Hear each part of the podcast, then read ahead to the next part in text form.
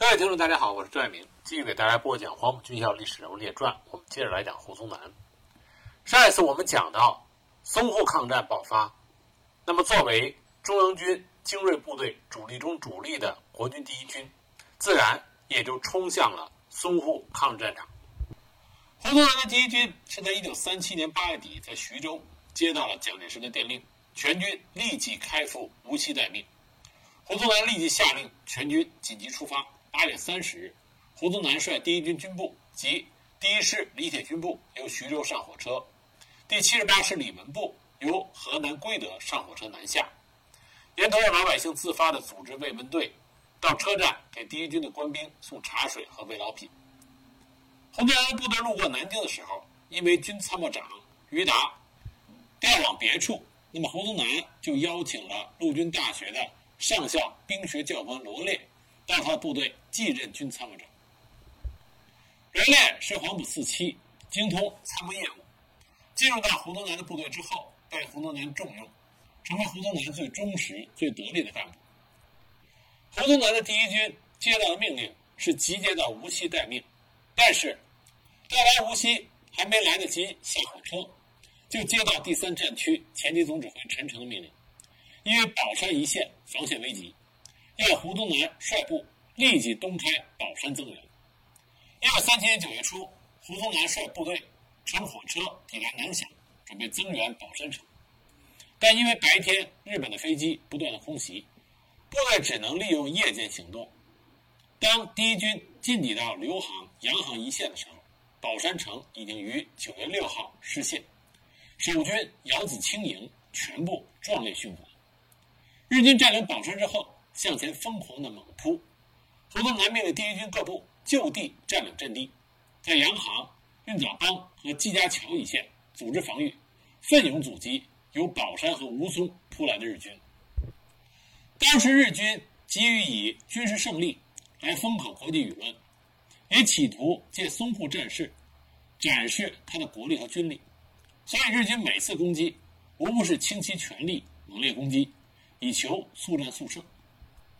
日军以飞机、俄团轰炸，与军事气球、侦察机观测引导舰炮轰炸，狂轰乱炸之后，再以步兵猛烈冲锋，其战力远非缺少远程火力的国军可以抵挡。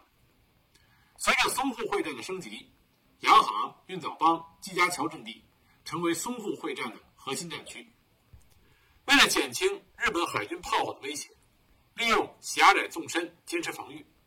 胡宗南请示集团军司令部后，决议按照最高统帅部守势待机战略，在洋行一线向南克制刘行、顾家宅和罗店一线，转移阵地，逐次抵抗。退后作战，持续日军攻击，这是一次正面战场战术性的持久性作战。九月十一日，国军退出被日军陆海空火力完全覆盖的洋行阵地，沿金山至刘行公路。次第设防，层层阻敌。当时第一军防守的地域地势低缓，多旱地，少水田，道路良好，桥梁坚固，利于日军步坦协同作战。再加上日军作战背靠登陆场，不仅容易。战区附近江湾跑马场又有日军抢修的临时飞机场，因而被日军选作主攻方向。首次与日军交手，胡宗南判断敌情我情。即向求战心切的各师、旅、团部队长们下达了灵活作战的命令。他说：“现在对日作战，敌人火力占优势，我们不能单凭勇气，必须在白天少活动，利用夜间修补、加强攻势，才能减少损伤，持久与敌周旋。”此后，在参战整个淞沪会战期间，胡宗南日夜在战场指挥，频繁出入战事激烈的前线，临阵指导、指挥作战。官兵见之，无不感愤。根据军史记载，胡宗南表现出惊人的坚定，即使部队的伤亡数字不断的报来，他依旧对必须坚守和必须反击毫不动摇，待要将第一军全部打光，也不退却半步的架势。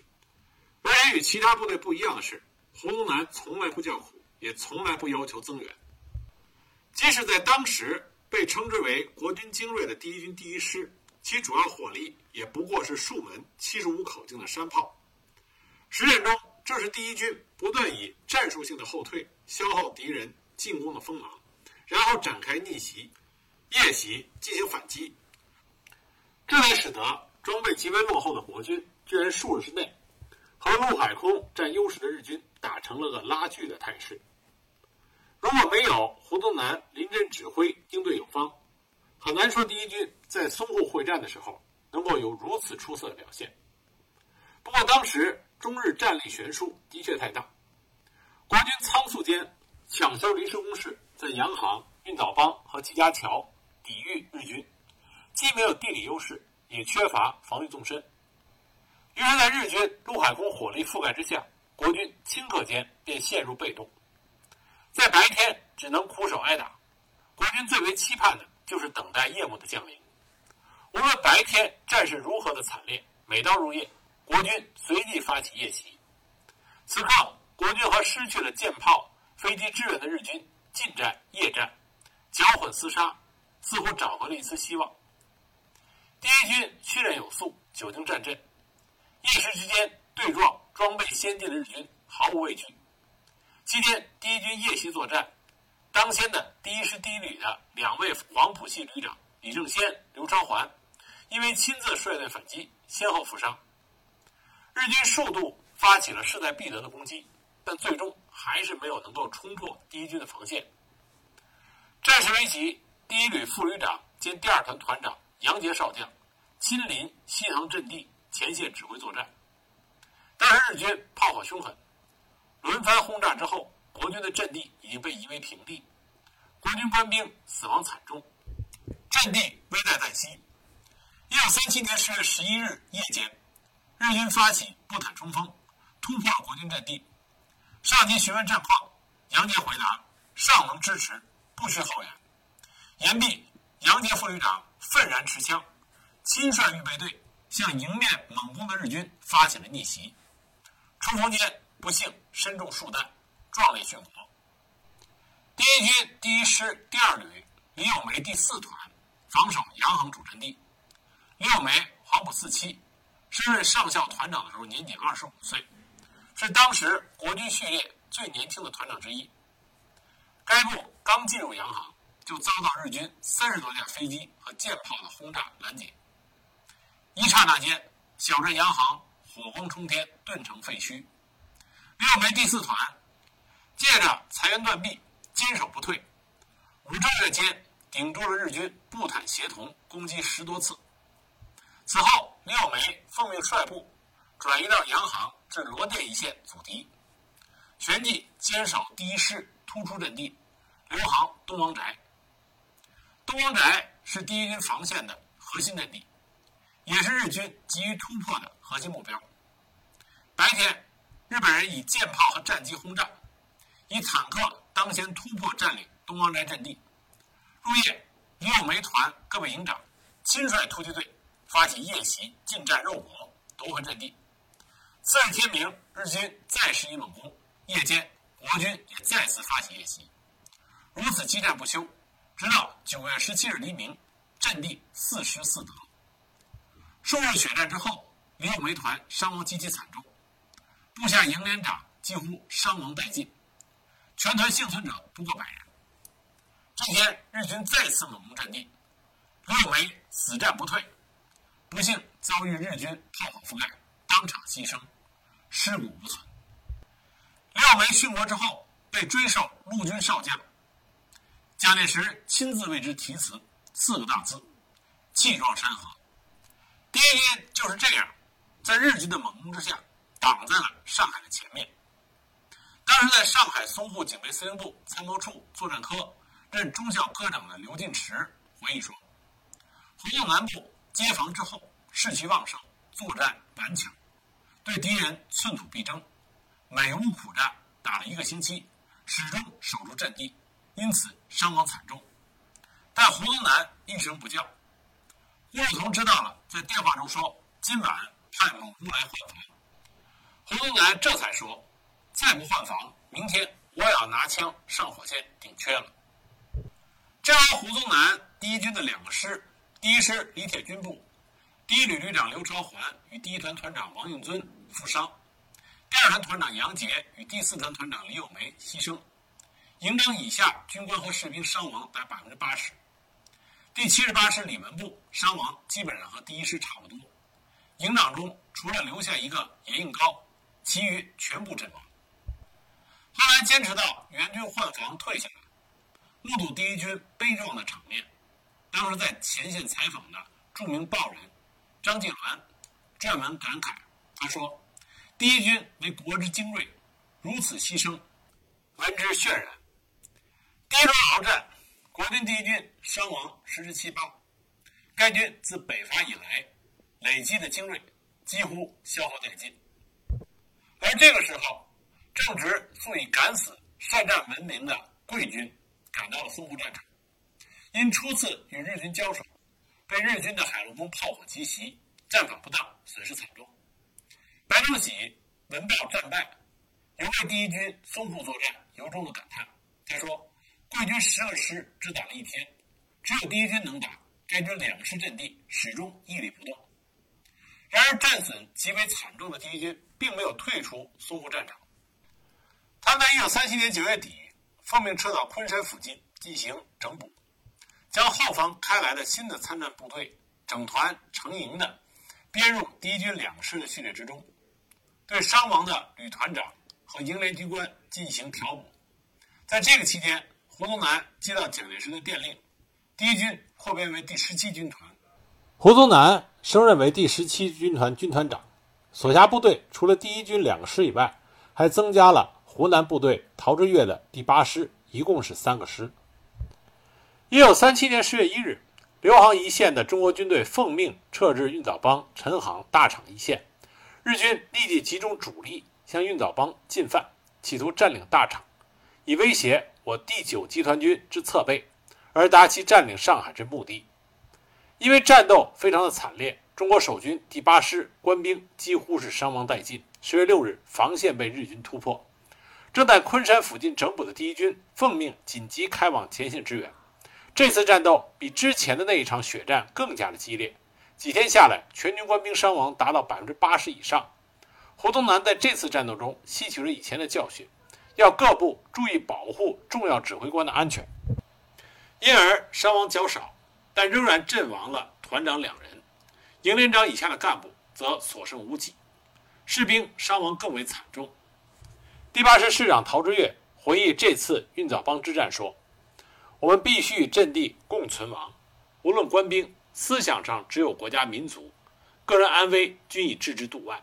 因此，在敌强我弱的情况下，我们在运枣帮与敌人周旋了二十一个日日夜夜，阵地安如磐石，部队每天处在战火硝烟之中，休息和进餐只有在战斗的间隙里进行。战斗之频繁激烈为前所未见。我们由于缺乏空军和重武器，除了偶然夜袭以外，主要是防御，以免消耗实力。后来有人问我，在当时那种艰苦的条件下，怎么能够坚守二十一个日夜的？我说，就是两个字：死守。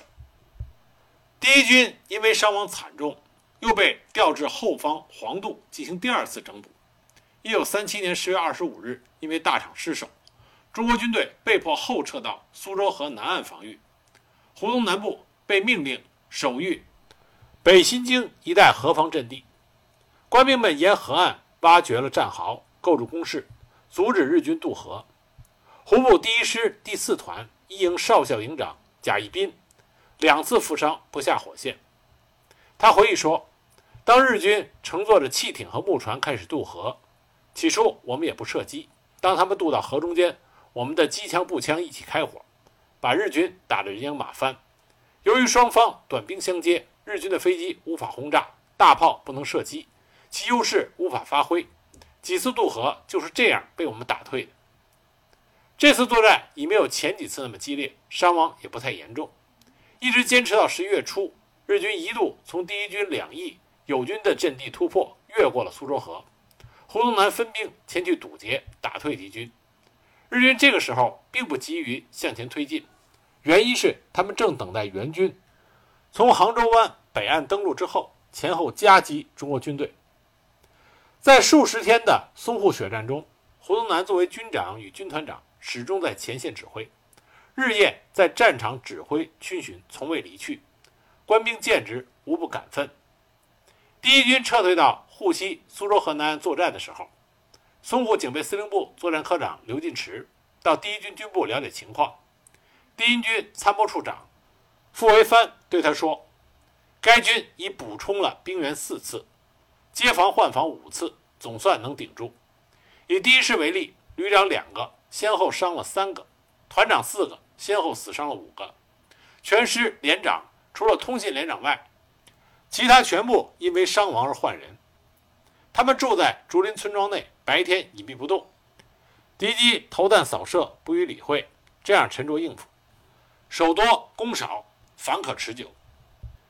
正当胡宗南指挥所部与友军在苏州河岸苦战之际，一九三七年十月五日凌晨，日军援军第十军在杭州湾北岸、全宫亭、金山卫等处登陆成功，并且迅速推进。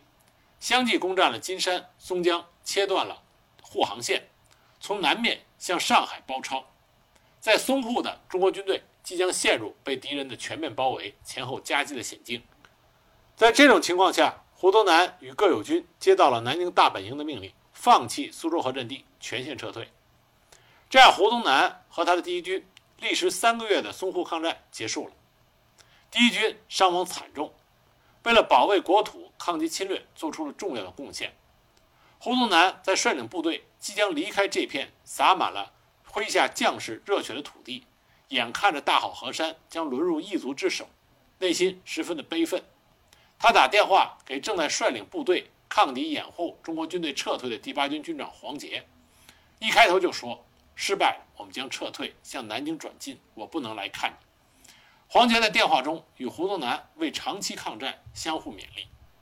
上海的中国军队在后撤的过程中，由于南京大本营举棋不定、贻误战机、指挥不当，再加上日机的轰炸与日军的追赶袭击，致使各撤退部队拥挤在上海到青浦的公路上，混乱不堪，一度失去了控制。胡宗南随军撤退到青浦西北，身边只剩下几个人，几乎成了光杆司令。这一带是苏南水网地区。河渠多而深，桥又多被破坏，部队撤退过河全靠求渡。第一军特别党部书记长胡宗南的校风小同乡沈尚达与许多不会游水的官兵，因为过河的时候不识水性，又遭到日军水上挺进队的袭击而牺牲。第一军的部队一直撤退到苏州，才陆续的收容集结，各师旅都残缺不全，因为日军迅速的向前推进。而中国军队还没有做好纵深防守的准备，致使既设的芜湖线弃而未用。胡宗南率领第一军从十一月十六日退至无锡，暂归上官云相指挥，在无锡和常州之间组织防御，与进攻的日军又苦战了三昼夜。胡宗南对于近三个月的淞沪血战感慨良多，对于各部撤退混乱、损失严重，更是忧愤不已。他在十月二十日致信。给自己的好友戴笠，在信中他说：“帝靠右在无锡进入阵地矣，此次前方撤退各军，秩序纪律全无，官无斗志，士多伤亡。芜湖县尚不能守，城西县更无论矣。黄埔部队多已打完，无人撑持，其余当然望风而溃矣。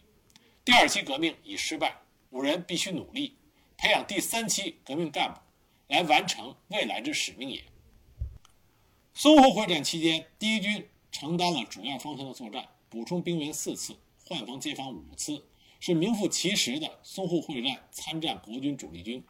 期间，第一军十六个团连日苦战，补充数次，其中团营长以上伤亡前仆后继，累计伤亡多至一百数十人，连排长几无幸存者。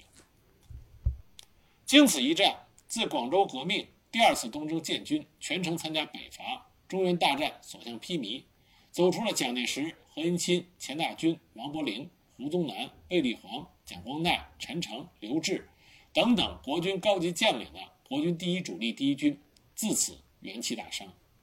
高级将领、各级军官和骨干牺牲惨烈，使得第一军到八年之后，一九四五年抗战大反攻的时候，战力依然没有恢复他巅峰时的状态。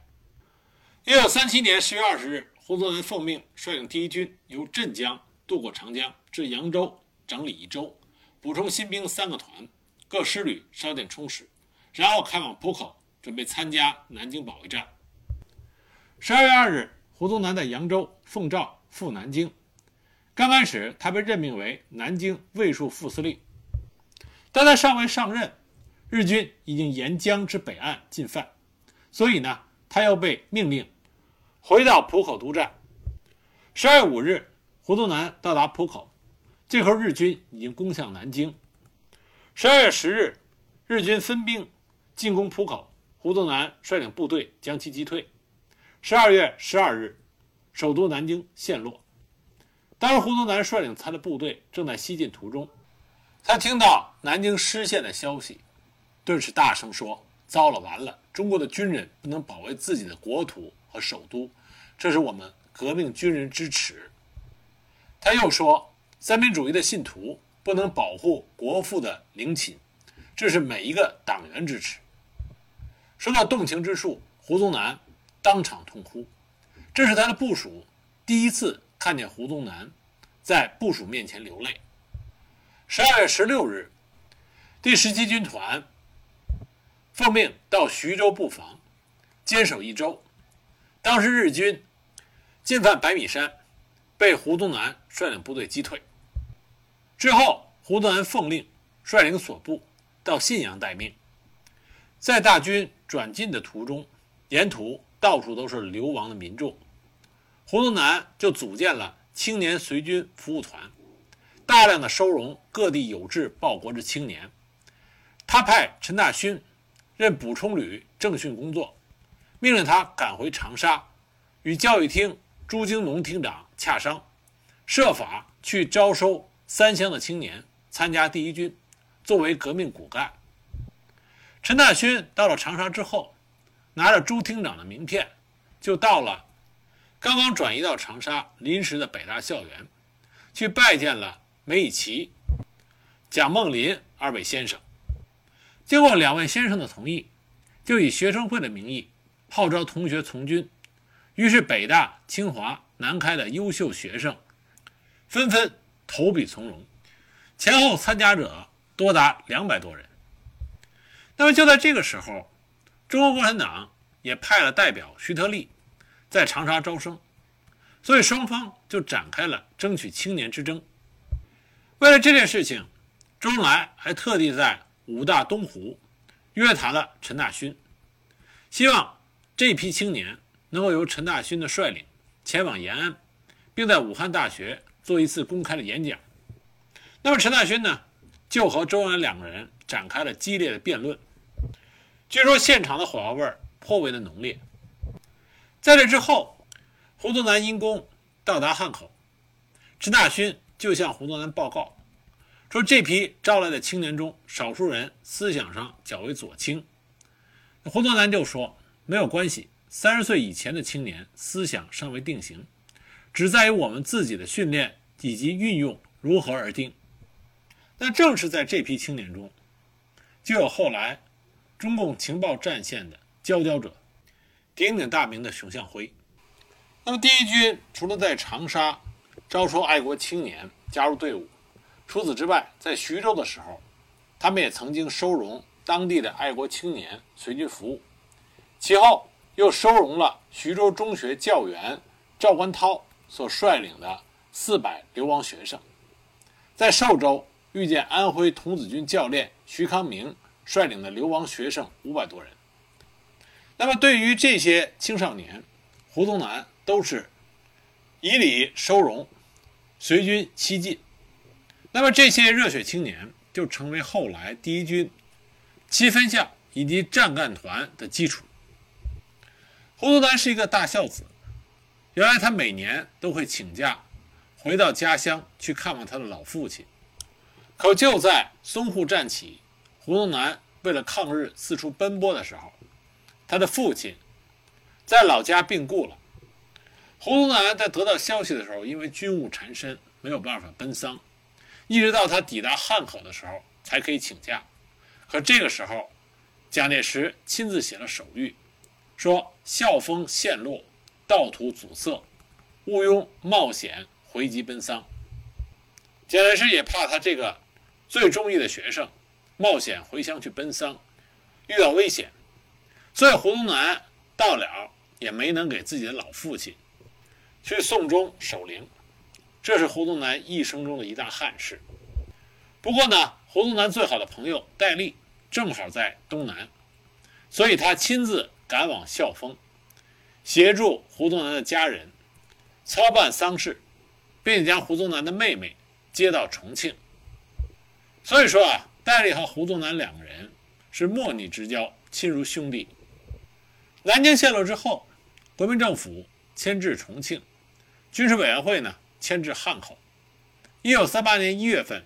政府改组最高统帅部，军事委员会重新划分前方的作战序列。